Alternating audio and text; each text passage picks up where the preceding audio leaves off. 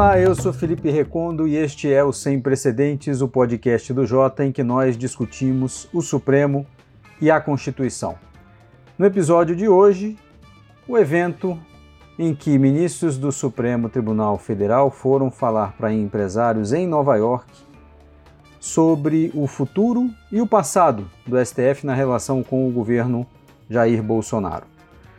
Os ministros foram alvos de atos de certa violência, violência, assédio moral, críticas, xingamentos. Alguns relataram inclusive que houve tentativas de agressões, é, inclusive também é, ataques a parentes dos ministros, seja pelos celulares, o ministro Barroso disse isso recentemente, seja diante dos parentes dos ministros lá em Nova York com seus parentes, tendo que é, ouvir xingamentos desses manifestantes. E os ministros foram muito abertos, talvez mais do que nunca, sobre a relação do STF com o governo Bolsonaro nesses últimos quatro anos, nessas, nessas palestras que fizeram. E uh, os comentários e os seus discursos passaram batido praticamente diante desses atos de violência contra eles e de protestos, é, e também diante da discussão sobre se deveriam ou não ter ido participar de um evento patrocinado por empresários.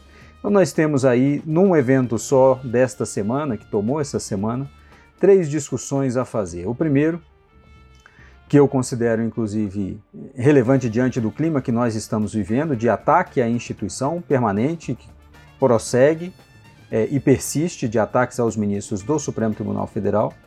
Por outro lado, o que foi falado de forma muito transparente sobre a relação do tribunal com o governo Bolsonaro, inclusive algumas coisas se falou sobre julgamentos que ainda vão vir, e também essa discussão sobre uma espécie de moralidade, sobre ética, se os ministros poderiam ou não poderiam participar de evento privado financiado por empresários. Empresários, alguns que inclusive têm processos tramitando no Judiciário e até mesmo no Supremo. Para falar sobre esses três tópicos, o nosso time incompleto do Sem Precedentes, Tomás Pereira, da FGV Direito Rio, Diego Werneck, do INSPER, Juliana Cesário Alvim, hoje nos desfalca. Diego, eu queria chamar você primeiro para nós iniciarmos essa conversa em torno do que a gente viu de mais barulhento. Né? Os manifestantes cercaram os prédios e todo mundo que entrava ou saía desse evento era hostilizado, os ministros eram hostilizados, inclusive na saída do hotel para é, eventos outros. Os ministros, inclusive, andando na rua, sendo assediados e criticados por manifestantes. É uma prova de que a eleição não acabou, de que talvez essa contestação ao Supremo por suas decisões, pelo seu próprio funcionamento, vai persistir. Mas eu queria que você analisasse um pouco isso para a gente, porque não se trata simplesmente de uma crítica, né? de uma crítica normal que se faça ao tribunal, como a gente faz aqui semanalmente. Né? Ali se passou, não vou dizer nem pouco, mas se passou muito do limite. Pois é, Felipe, acho que é importante pensar em termos de graus, como você falou. Né? Acho que a crítica aos ministros Supremo é fundamental. Ela não precisa necessariamente ser crítica técnica. Acho que quem está insatisfeito com decisões do Supremo né, e quiser fazer um protesto e, e, criticar e dizer que eles são a vergonha do Brasil e que estão acabando com o país, isso eu acho que faz parte da liberdade de expressão. O problema é como que você consegue né, é, é, compatibilizar essa preocupação com crítica pública, que pode ser pesada, que não precisa ser técnica, que pode ser né, termos populares, mas tem coisas que você não pode fazer e tem maneiras de você protestar que não pode fazer. O que acontece ali, algumas das imagens, alguns dos vídeos que apareceram, né, é, mostram pessoas que estão né, assediando, estão seguindo o ministro Supremo, fazendo críticas. Esses são casos ainda um, pouco mais leves em comparação a casos em que as pessoas estão sendo muito agressivas, né? Estão seguindo, hostilizando a distância física tal que passa para o ministro a impressão de que se ele não andar rápido ou se ele não tiver né, segurança, alguma coisa física pode acontecer. Eu acho que ninguém, ninguém tem o direito de intimidar fisicamente ninguém. Acho que esse é o limite mais claro que foi, foi é, violado em alguns desses vídeos ali, né? Isso não é protesto, isso é outra coisa. A gente tem que lembrar do caso do Daniel Silveira aqui, né? Uma coisa é você fazer críticas pesadas, outra é você fazer ameaça. Então, ameaça não pode. É, claro que vai ter casos cinzentos, casos que claro que a gente vai ter que discutir o que o que está além da linha não está, e respeito à liberdade de expressão significa que você vai ter que arredondar para cima a proteção e tudo bem, né? Mas ali tem alguns casos que parece que estão é, já entrando no campo da intimidação, né? Você, o que, que significa você xingar um ministro repetidas vezes, né? Berrando a um metro dele, é, num, num, num local público, né? Isso não me parece um protesto, isso é outra coisa. E eu acho que alguns. Diga, Felipe. Não, eu, eu ia perguntar para você e também para o Tomás, já trazendo aqui o Tomás para a conversa, se, se você quiser, Tomás. É, onde é, quando é que isso vai parar? Assim, em que momento a gente vai ver essa virada de chave? A gente viu isso muito nos últimos três anos, quatro anos. A gente tinha alguns exemplos no passado, mas eram esporádicos. É, mas especialmente nesses últimos quatro anos. Quando é que essa chave vira? Quando é que isso para? Porque, conversando com ex-ministros do Supremo, um, pra, uma vez eu perguntei para o ministro Moreira Alves: Ministro, o senhor em algum momento foi hostilizado em aeroporto, em alguma coisa assim? Claro, né, era outro Supremo, era outro perfil, era uma, uma exposição muito menor, não tinha TV Justiça, etc. Ele falou: olha, isso era impensável. Isso era impensável. Mesmo que a pessoa discordasse radicalmente das decisões, dos votos e tal, era impensável. Então a minha dúvida é a seguinte: isso vai parar quando? Quando o Supremo se tornar ou voltar um pouco a ser menos é, público, protagonista? Eu queria uma avaliação de vocês. Quando é que isso vira? E se depende do Supremo também é, promover essa virada?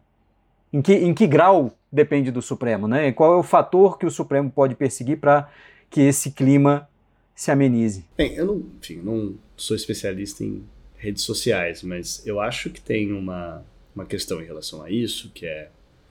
Não, não sei se vira. Não sei se vira da mesma maneira. Talvez mude o alvo. Hoje o Supremo está muito é, é, né, nos holofotes, talvez com os anos fique menos, ou ministros específicos fiquem menos. A gente vê essas variações. Acho que você falou que isso aumentou muito nos últimos poucos anos. Eu tenho a impressão que você quer dizer, particularmente em relação ao Supremo, né? Porque esse tipo de manifestação agressiva, intimidadora, violenta, inapropriada, a gente viu, acho até um pouco mais tempo, né? Durante o impeachment, a gente viu né, pessoas é, no mensalão também aconteceu. Em, em, no mensalão aconteceu.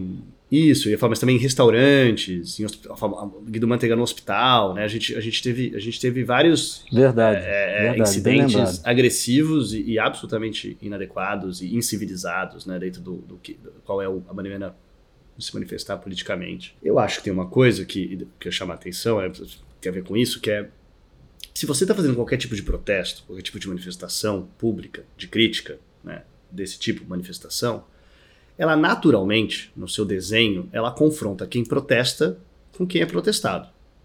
Né?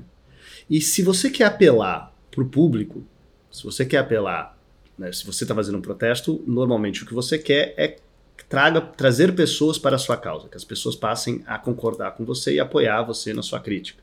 Né? É, eu acho que, que isso confronta quem assiste com de que lado que você quer estar. Tá, né?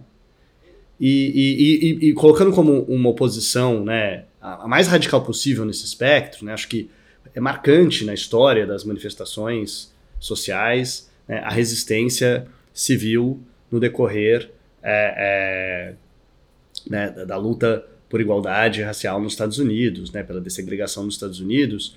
E, e, e, quem escreve sobre isso fala sobre a importância da televisão, né, o quanto a televisão e o fato da televisão filmar o que estava acontecendo virou opinião pública nos Estados Unidos. E, e especificamente é, é, a, a, dignidade de quem protestava, né, as pessoas que apoiavam a igualdade protestando de braço a braço, de lado a lado, aquelas pessoas, aquelas famílias, aqueles senhores, aquelas senhoras, né, é, pessoas que eram às vezes né, ligadas à igreja, tinha ter toda uma, né, uma, uma, imagem pública né, daquelas pessoas, e do outro lado a agressividade de quem reprimia, né, as, a, a, água sendo jogada nos protestantes, os cachorros sendo jogados contra as pessoas, os cacetetes, e de que lado que você quer estar. Tá.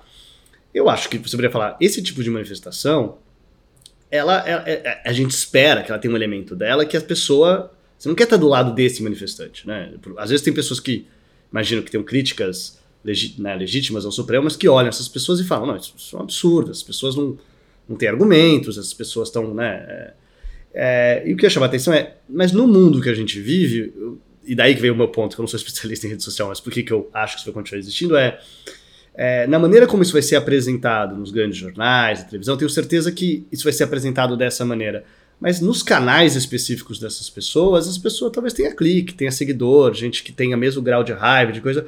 Então, enquanto essa pessoa vai ser capaz de encontrar de maneira difusa na internet, no mundo, vai chegar nas pessoas que apoiam esse tipo de manifestação e elas são num grau número suficiente, eu não sei. Eu acho que assim, fora, de novo, acho que não vai depender simplesmente de ser uma estratégia ruim, ou vai depender simplesmente do eto social. Tem uma parte disso que no final das contas, depende de punição administrativa, punição legal, de fato se materializar na vida dessas pessoas, né? Que, que extrapolem essas regras, né? Porque, no final das contas, isso é uma das funções do direito, que as pessoas é, é, não assumam certos comportamentos que são ilegais. E a gente está falando de comportamentos aqui que, as, que extrapolam a manifestação e, com frequência, se tornam comportamentos ilegais.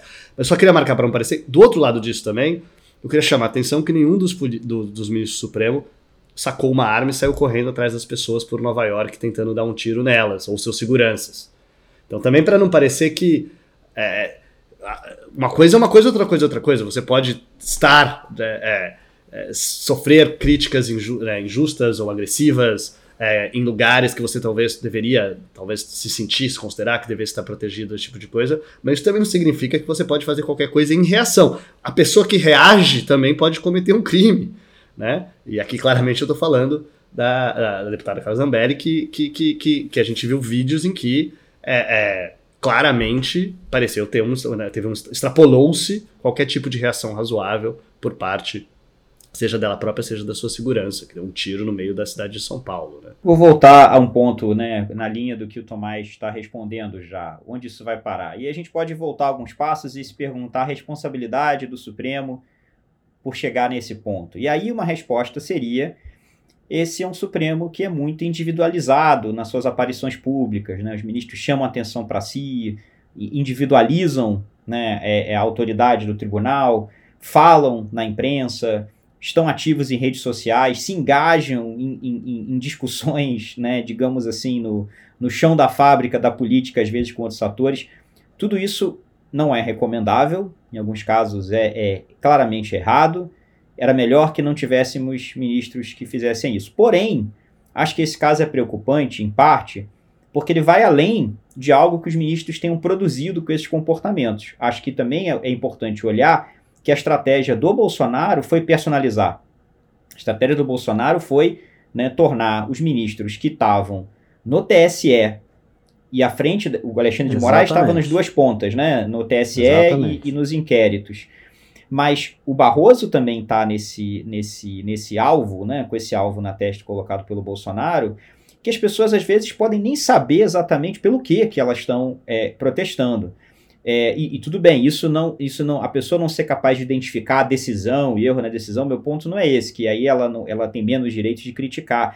Mas é muito diferente você dizer que as pessoas podem criticar o ministro do Supremo é, se discordam de uma decisão e criticar o ministro do Supremo porque né, tem todo um esquema financiado por sabe-se lá quem, com apoio, o presidente apoiando, dizendo esse é o inimigo. Você não sabe nem por quê mas esse é o inimigo. E, e a responsabilidade é tão nublada nesse caso que você vê que as pessoas confundem o Lewandowski com o Temer. Né? Tem um vídeo em que um dos manifestantes olha, chama, olha lá o Temer, é o Temer. Então, assim, às vezes não sabem por quê exatamente, estão tão revoltadas, e às vezes não sabem nem com quem direito. Né? Saiu, saiu do, do, das imagens que o Bolsonaro focalizou para esse grupo, que o Barroso e Alexandre de Moraes, você vê que já fica difícil para as pessoas identificarem até exatamente, apesar de toda a exposição que o ministro Lewandowski também tem, né? Então, é, claro, é uma anedota, mas eu acho que essas imagens me fazem, me fizeram pensar nisso. Tem alguma coisa que vai além da responsabilidade que os ministros do Supremo têm por serem rostos conhecidos, por descerem ao, ao, ao, ao assim, eles estão na, na linha de frente do dia a dia do combate verbal com atores políticos e não deveriam estar, né? Mas fora isso, tem a estratégia do próprio Bolsonaro que claramente deu frutos. Pessoas que estão extremamente agressivas hostilizando o ministro do Supremo, sem nem saber muitas vezes por quê, como, né, não, não, não, não, não é, se talvez fizesse uma enquete ali, né, como fizeram nas manifestações, o que, que você acha que teve de errado?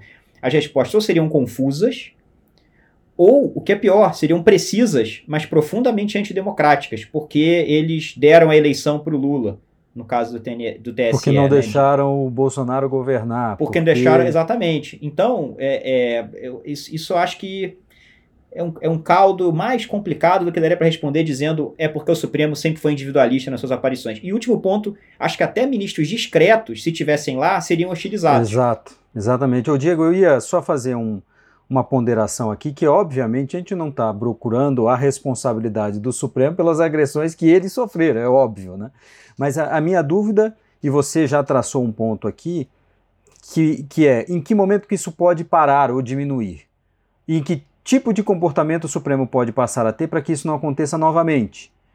E a gente sabe, uma decisão que venha e seja muito divisiva na sociedade, provavelmente isso vai gerar conflitos novamente, etc. Mas o que a gente não vai ter, que você estava mencionando, é a gente não vai ter provavelmente um presidente, um novo presidente, que vá fazer esse discurso anti-institucional permanentemente. Isso já é algo.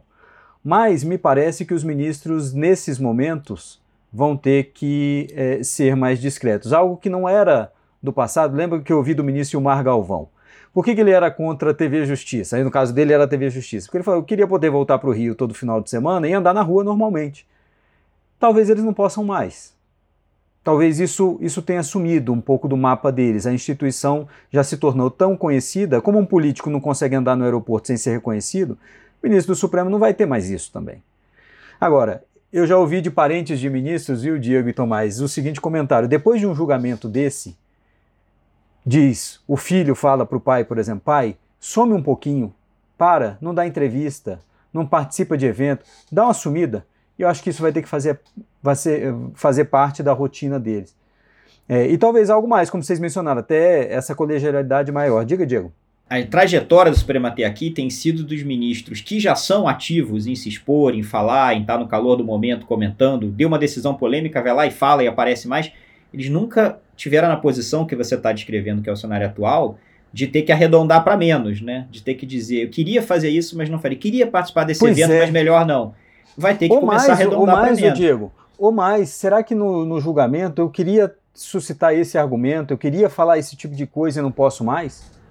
Sabe, aquele é. argumento do ministro indo para a política e falando mais abertamente certas coisas, será que vão ter que arredondar, como você disse, né, arredondar para menos até algumas argumentações ou ponderações? Olha, arredondar para política, né? É, eu ia falar, a gente tem que chamar atenção que isso diminuiu um pouco nos últimos tempos, acho que até por conta do quanto eles vieram sendo atacados, eles deram uma diminuída.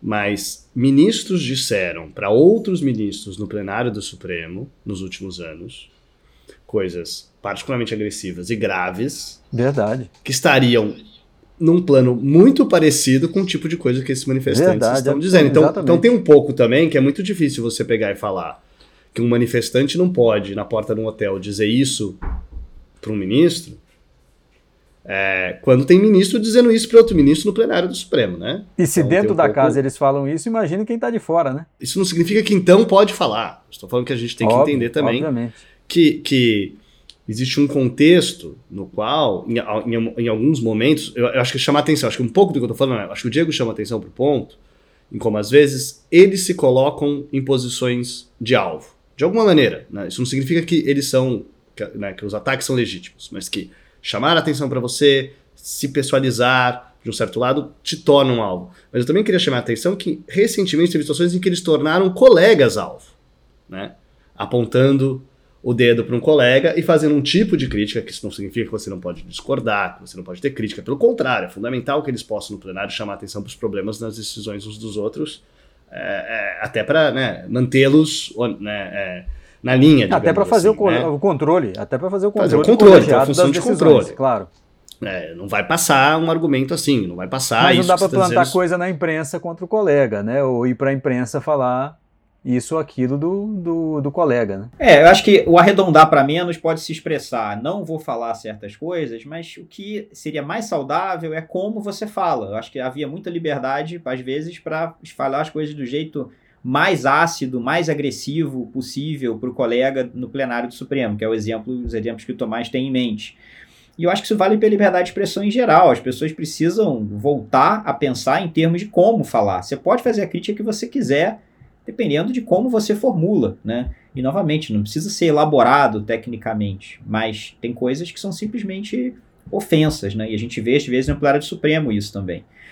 É, e eu ia puxar então o fio, Felipe, se a gente já pode passar. Só, só me permite, só me permite claro. uma, última, uma, uma última pergunta para você. Fique com o microfone aberto mesmo. Opa, Diego. então é isso. Que aí é o seguinte: então, talvez nós estejamos num momento de, de virada diante disso, de dizer o seguinte: aquele comportamento talvez, ou aquela liberdade que se tinha já não existe mais. Claro, os ministros já vinham percebendo isso, né? Tiveram que aumentar a segurança, os ministros não andavam com segurança, hoje tem que andar. É, qualquer vez que você vai almoçar com o ministro do Supremo, chegam dois seguranças antes para olhar o restaurante para ver se tem alguma ameaça. Antes isso não existia.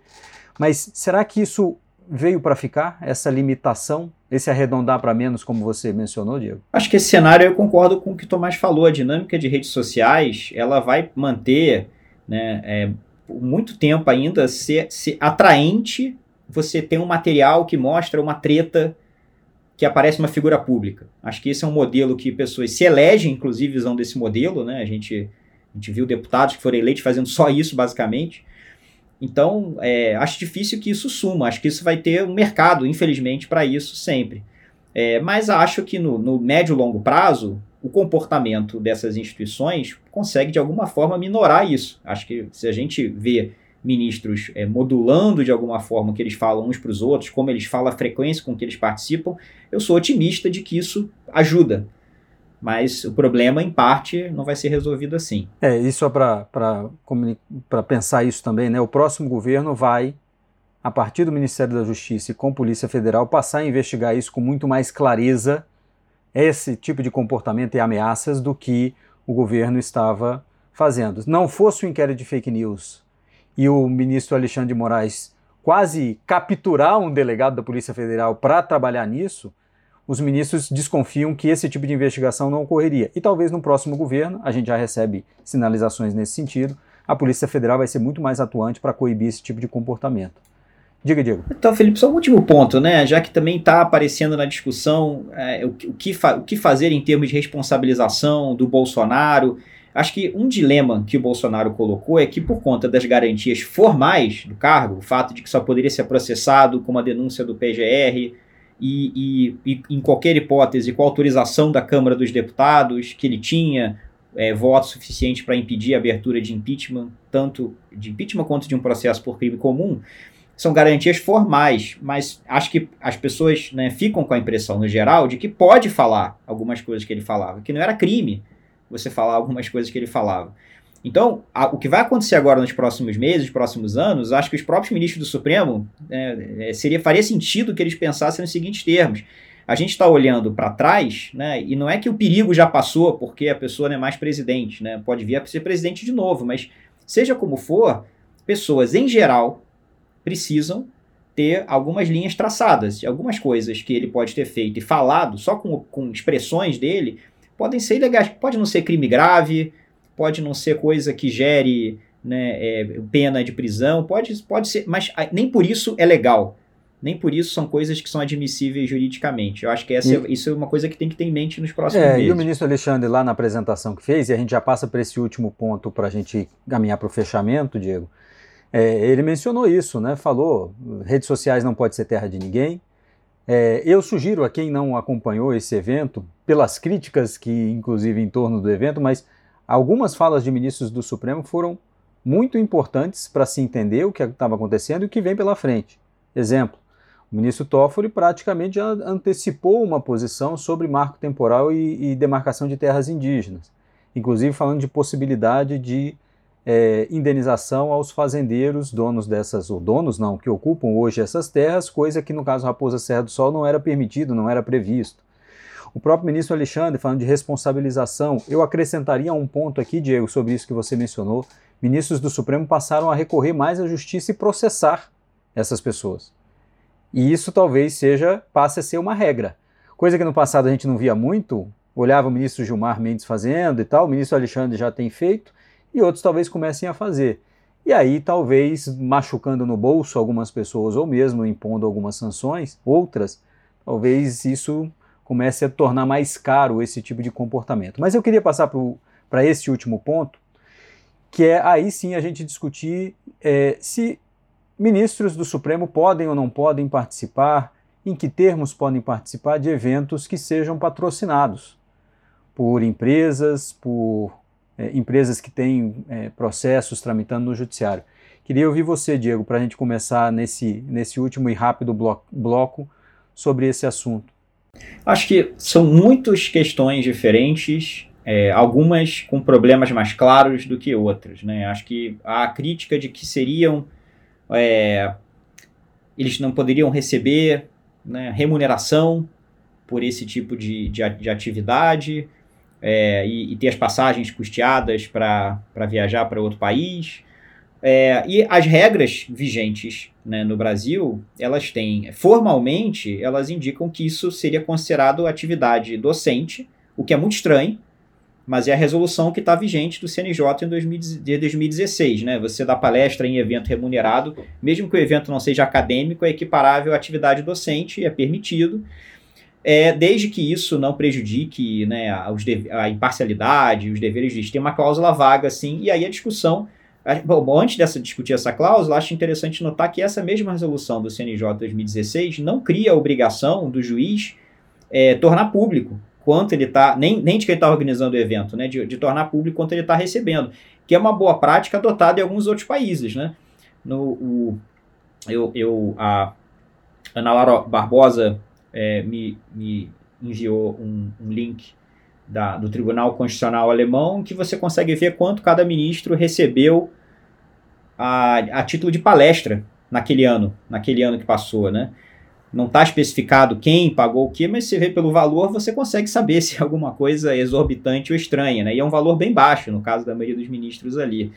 Então, eu, eu não consigo ver nenhuma justificativa boa para um, um, ministro é, do Supremo, sobretudo, né, que está nesse grau de responsabilidade, não tem controle disciplinar nenhum, não pode ser uma corrida de obstáculos para a imprensa tentar e para o público tentar saber quem está pagando, como está pagando. Então, acho que no mínimo tinha que ter transparência é, para esse tipo de, de pergunta, né? Quem está pagando, quanto está, como, o que exatamente foi a remuneração.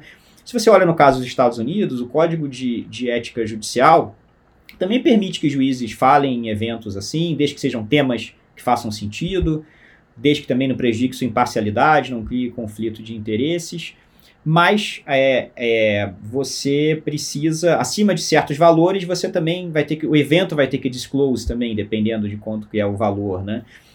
É, e é interessante, né, que ver que então, esse me parece um problema da legislação.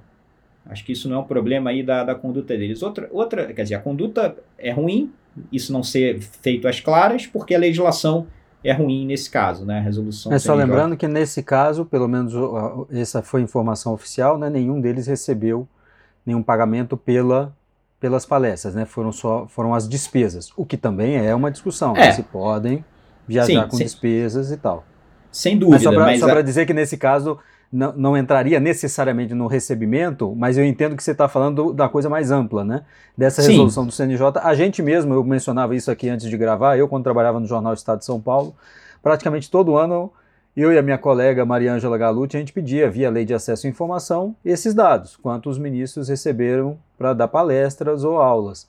E a resposta sempre era negativa, porque não tinham obrigação e de que isso violaria intimidade, qualquer coisa assim, informações privadas. Mas, de fato, saber se recebe para uma palestra 300 mil reais, aí você se pergunta, peraí, o que está acontecendo uhum. aqui, né? É, mas, mas, Felipe, acho que aí você tocou num ponto importante, que essa distinção, ela também não pode ser artificial demais, né? O que, que é compensação por despesa, o que, que é remuneração por palestra. Sim, então, no caso, sim. no Código de Conduta Judicial do, do Judiciário Americano, é, tem um critério de que você pode receber tanto remuneração quanto compensação sujeito a um critério de razoabilidade, né?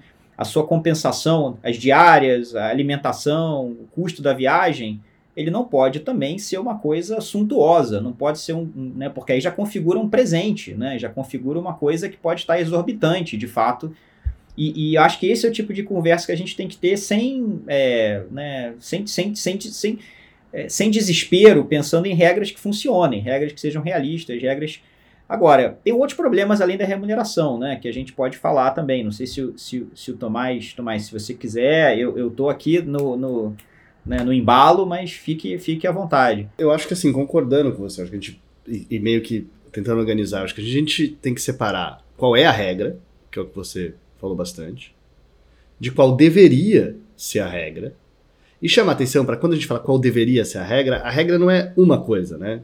Pode fazer, não pode fazer. Ah, pode ser que seja. Mas ela vai ser tanto se você pode fazer, pode falar ou não pode falar nesse evento.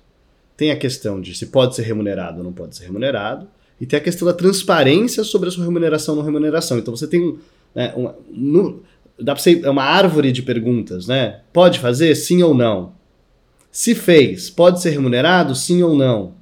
Se foi remunerado, pode ser remunerado é, até tal valor ou não tal valor, né? quanto pode ser remunerado, é uma outra tipo de pergunta. E outra é, se foi remunerado, qual é o grau de transparência que você vai ter que dar essas informações? E por fim, qual é a consequência? Né? A consequência, por exemplo, pode ser, é, é, pode fazer, mas depois você não vai poder julgar um caso daquela pessoa que te pagou, né? O que gera dois tipos de problemas. Um é, primeiro você tem que ter transparência para poder cobrar, poder saber e poder dizer, então você não pode. Como também coloca outra questão, então que assim, poxa, se você for dar essa palestra que você vai ser pago, significa que você não vai poder julgar depois? Será que não é melhor você não dar? Porque você, bem ou mal, né, em qualquer. Se você é um juiz daquela. Você está desfalcando, digamos assim, o tribunal né, é, da, da, sua, da sua posição ao fazer isso. Né? Então não é que uma coisa assim, ah, não. Não é que também. Só para deixar claro como é que isso não é tudo bem. Eu fui, eu recebi, mas daí depois eu, mas daí eu não, não decidi. Isso em si também pode ser um problema, que a gente não queira né? A gente não quer ter, colocar juiz, minimizar o número de, de situações de suspeição de um juiz. Tem diversos motivos pelos quais você faz isso. Um é porque pode ser porque você não quer que ele julgue estando suspeito, o outro é porque você não quer que ele não julgue por estar suspeito. Também é, é algo que a gente deve fazer. E é o que a gente chama atenção aqui, que é função pública às vezes traz ônus. Traz, ninguém é obrigado a ser juiz, Ninguém é obrigado a ser ministro do Supremo. É algo que as pessoas, às vezes, querem, desejam, ambicionam. Que vem com um grau enorme de poder. E, às vezes, na vida, as coisas não são só boas. Né? É normal que você tenha, às vezes, certos parâmetros de comportamento ou de ética mais estritos exatamente porque você exerce um poder maior. Né? Então, é, a partir do momento exatamente que você não é mais um cidadão comum, já, pelo, você julga os seus co-cidadãos, nesse sentido não é, você não pode. E, e, de novo, qualquer pessoa sabe disso, porque faz parte do código de ética, ética da magistratura, traz regras mais estritas do que de outras profissões públicas. Então, a gente entende isso enquanto sociedade. E mesmo também coisas que às vezes não são proibidas no código de ética. Acho que qualquer. É, é, magistrado sabe que dependendo, um juiz de uma cidade de interior, uma comarca de interior com uma cidade pequena, tem um monte de coisas que talvez ele não possa fazer, não que seja proibido. Mas você vai ter que julgar todas aquelas pessoas amanhã. Será que você pode se comportar como qualquer cidadão nas suas, nas suas relações pessoais e sociais nessa cidade? Talvez não, não tem problema, né? É, isso faz parte. E eu queria chamar atenção só para isso também, né? Que é, a gente tem que discutir qual é a regra, a gente tem que discutir qual deveria ser a regra. E, e também se a regra que vale para o judiciário como um todo deveria valer para ministro do Supremo também. É, se a regra para o Supremo deveria ser talvez mais estrita, porque com frequência parece que para eles é menos estrita. Né? Deveria ser mais estrita, talvez. É, e por fim, mesmo que você ache que não deveria ser a regra, eu só chamaria atenção para: será que é o momento para a gente ter isso? A gente está num momento de enorme contestação. Acabou de ter uma decisão, acabou de ter é, é, né, uma decisão de uma eleição enormemente contestada, no qual alguns ex-atores foram protagonistas importantes. Será que quando você está aceitando um convite, você olha ali no calendário, vou para Nova York nesse evento, estou sendo chamado nessa data, a eleição que dia que é mesmo? O que, que será que vai acontecer? O que está acontecendo? Será que eu deveria aceitar? E de novo, daí vem um pouco de, de razoabilidade. O que eu só quero chamar a atenção. O que não significa que as pessoas que estão lá xingando os ministros ou, ou cometendo crimes estão certas, não é isso. Meu ponto é que mesmo que eles não estivessem fazendo essas coisas, ainda assim a repercussão negativa desse tipo de evento na rede social afeta, às vezes, a credibilidade do tribunal. E é importante que você esteja preocupado com isso, né? Porque depois eles são os mesmos ministros que vão dizer decisão de, de juiz não se discute, se cumpre.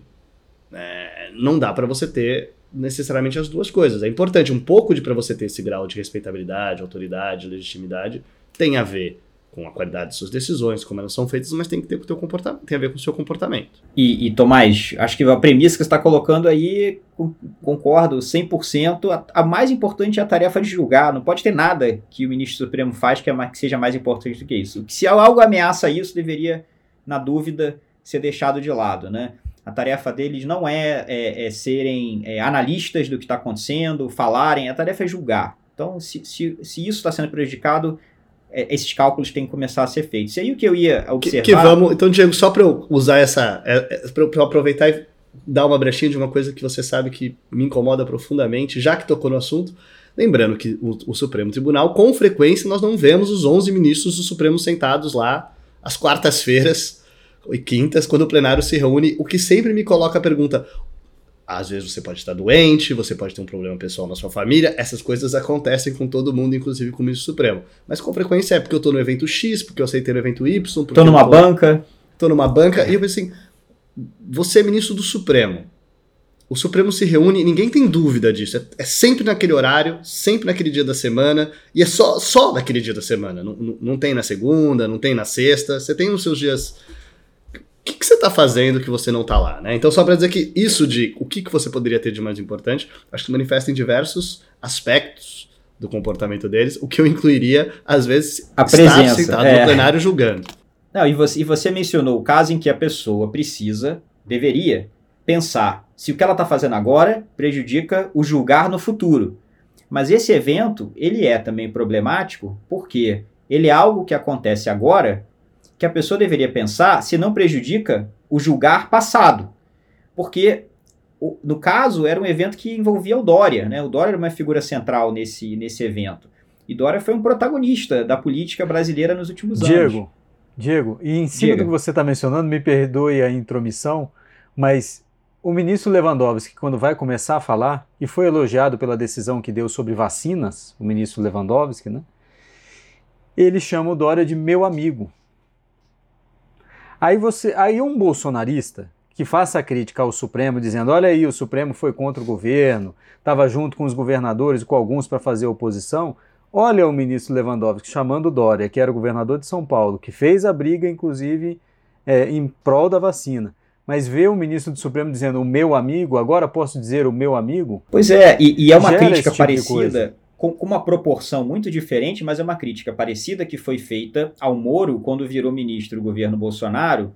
Independentemente de todos os outros problemas, ali já tinha um problema que era, ao fazer isso agora, você está lançando, quem sabe, outras interpretações sobre o que você já fez no passado, sobre decisões que você já deu. Então, meu ponto é esse: tem um problema parecido aqui, que é o que você faz agora afeta o julgar passado, como vai ser percebido as lições que você já tomou. Então, esse era um momento péssimo para para esse tipo de, de evento também. E eu só colocaria uma última coisa que é a seguinte: a, a coisa dos empresários, né? Mas é um evento de empresários, então não, não pode. Eu, eu sou um pouco cético em relação a esse problema como algo em si, né? O fato de serem empresários é um problema. Porque me parece que é uma, uma tentativa, claro que a obrigação é julgar imparcialmente. Isso é que tem que ser preservado. Agora, essa, essa imparcialidade, ela independe de quem é o lado. Né? Não, não depende, não, não dá para você dizer você tem que se preocupar com a imparcialidade quando tem quando você está envolvido com um lado que eu acho que é o lado errado, que é o lado, né, que é o vilão da história. Eu, eu não consigo entender muito por que, que seria menos grave se eles aceitassem um convite é, semelhante, provavelmente com um orçamento menor, né? Aí teria diferença de ser empresário, mas se acertasse o convite semelhante de ONGs, é, de, de liberdade de expressão, de direitos reprodutivos, né, da, da sei lá, de fundações que dão bolsas para é, representantes de minorias. Proteção ao meio ambiente. Exatamente. Acho que o grande problema poderia se colocar. Uma coisa é você falar é o volume, tudo bem, mas aí não tem a ver com ser empresário. Mas eu acho que tem um, tem um problema da gente pensar que as regras, essas proibições, só fazem sentido quando elas protegem o juiz de, de parcialidade, de influência com relação a certas, certos grupos. Outros não tem problema, eles já terem lado, já terem causa, já receberem para falar. Eu acho que é importante pensar para além desse, desse elemento. Pensar o que, que é o problema? É a remuneração? É o contexto? É as condições que a remuneração ou a compensação, se não teve remuneração, acontece? É o timing? É o que foi dito? Tudo isso. Agora, ser de um determinado grupo eu acho que não, não, é, não, é, não é em si o problema. Vamos aqui, Tomás, para a gente fechar o nosso sem precedentes de hoje, falar de um fato, decisão da semana que fuja deste assunto. Queria que você solitariamente hoje destacasse algo. Foge e não foge, né? Então eu ia falar chamar atenção para o fato de que o ministro Alexandre de Moraes é, nessa semana deu mais uma decisão relevante em relação aos atos antidemocráticos que têm ocorrido, os fechamentos das estradas e não só é, e, e, bloqueando né, as contas bancárias de, acho que foram 43, né, foi um número grande de, de, de, de, de pessoas, ou, ou, jurídicas ou físicas, né, que, que, que seriam financiadores desses atos. Então eu chamaria atenção de novo para a importância disso, para como a gente vem, falado, vem falando há anos, né, desde, durante esses inquéritos todos, né, já desde o, tanto do fake news como atos antidemocráticos e assim por diante, o quanto tem esses três núcleos, né, o núcleo político, os políticos que falam, conclamam, às vezes a, a, as pessoas a, a, fazerem essas coisas, em, às vezes protegidos ou, ou, dizendo que estão protegidos, não necessariamente estão de fato protegidos pelo manto de certas imunidades que políticos possam ter, legisladores, às vezes na sua liberdade de expressão. É, mas de fato, às vezes, com protegidos às vezes por garantias processuais. É mais difícil, às vezes, de fato, prendê-los, puni-los, porque às vezes você precisa de autorização da Câmara ou algo do tipo, você tem toda uma outra estrutura que é mais difícil, então eles têm, têm, têm esse tipo de situação. As unidades, digamos, materiais e processuais se conjugam, né? É, você tem os, o, o, operacional, as pessoas que estão lá de fato conclamando, ou chamando, ou às vezes estão lá de fato né, liderando, se manifestando, e, e, que inclui de fato, a gente sabe que não, não só de, de mobilizadores funciona uma mobilização, né? Você tem pessoas que de fato estão lá vendo seus celulares e sua é, é, e são chamados e vão, né? E, e, é claro que a vida deles é facilitada pelo que tá, pela organização, mas eles simplesmente estão indo. Isso não significa que eles possam estar cometendo crimes ao simplesmente estar indo, mas digamos que são, é diferente de você estar organizando esses atos. E esses atos, na medida em que eles custam, você tem um, um, núcleo financeiro, as pessoas que estão pagando por isso, né? seja pelo seu impulsionamento, pela divulgação disso na internet, seja, claro, pelo próprio ato em si, pela mobilização para estar lá aquelas pessoas. E em tudo isso é importante, é, a gente chama atenção para a importância, às vezes é difícil, é, mas é mais difícil você identificar e provar quem são essas pessoas, mas uma vez identificados, talvez seja particularmente efetiva a punição dessas pessoas, que são as pessoas que às vezes estão cometendo de novo um tipo de crime, que é um tipo. É, é, particularmente grave, né, organizar esse tipo de, de, de, ato, não só ir lá participar, mas além de tudo, sem eles talvez esses atos não aconteceriam, aconteceriam numa quantidade muito menor, porque né, a gente sabe que o aporte financeiro é relevante, então a gente teve essa decisão, chamei atenção para ela, é, fica, fica a dúvida né, se a gente vai ver mais delas, porque é, é, é parecia particularmente concentrada num certo tipo de setor e até em certa região, né, então não sei se isso tem a ver com como o inquérito está andando, esses foram identificados, conforme forem identificados outros, outros, é, veremos decisões similares em relação a outros atos, já que os atos aconteceram pelo Brasil inteiro. É, e, e, e, só chama atenção terminando que estamos de novo falando de financiador. E olha a importância de. Então a gente está falando do financiador do evento, né? a gente está falando do financiador é, dos atos, e no final das contas a gente está falando do problema que às vezes é, é e como não é neutro, é, é a, import, é, a, gente, a importância da transparência, o importante a gente saber quem está indo, quem está pagando, isso vale como a gente chamou atenção aqui, para várias coisas e que às vezes, é, dependendo de quem está financiando, como está financiando, por que está financiando, a gente pode ter violações que às vezes são éticas ou que às vezes são mesmo criminais.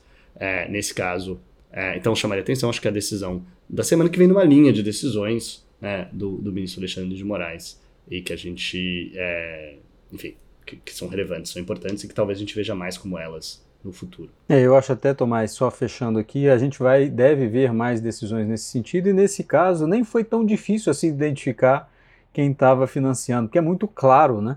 Como as pessoas acham que esse tipo de ato é ok, não existe nenhuma irregularidade, elas estão colocando o nome da empresa lá, estão abertamente fazendo. Como os militares dizem, né? Não, pacificamente pode pedir golpe de Estado. Não, não pode. E aí ficou a tarefa muito facilitada para o ministro Alexandre de Moraes. É quase como se eles mandassem já o CNPJ. Está aqui meu CNPJ, tome sua, sua atitude. Diga, diga. É, pacificamente pode pedir que o regime seja alterado por meios violentos. É isso que eles estão dizendo que pode, que não, Exato, não faz sentido. Exatamente. Fecha, pede golpe militar, pede para os militares saírem e, e fecharem as instituições, mas enfim, Aí a tarefa dele ficou facilitada. Nesse caso, inclusive, dos caminhoneiros, que não são caminhoneiros autônomos, porque eles, esses precisam pagar as contas, né? precisam ganhar dinheiro, mas alguns deles têm o nome da empresa no próprio caminhão e está lá fechando a rodovia. E quando se pergunta para alguns deles se estão ali voluntariamente ou não, a resposta é óbvia, é, dizendo não, quem mandou fazer isso aqui foi o chefe, e aí fica tudo muito mais simples. A gente, nós voltamos na próxima semana com mais um Sem Precedentes aí com Juliana de volta. Obrigado mais uma vez e até lá. O Jota desenvolveu uma plataforma inteligente para quem trabalha com política. Agora ficou mais fácil antecipar cenários, ficar por dentro dos bastidores políticos e utilizar as nossas ferramentas inteligentes de análise de dados para ter mais previsibilidade institucional nos três poderes.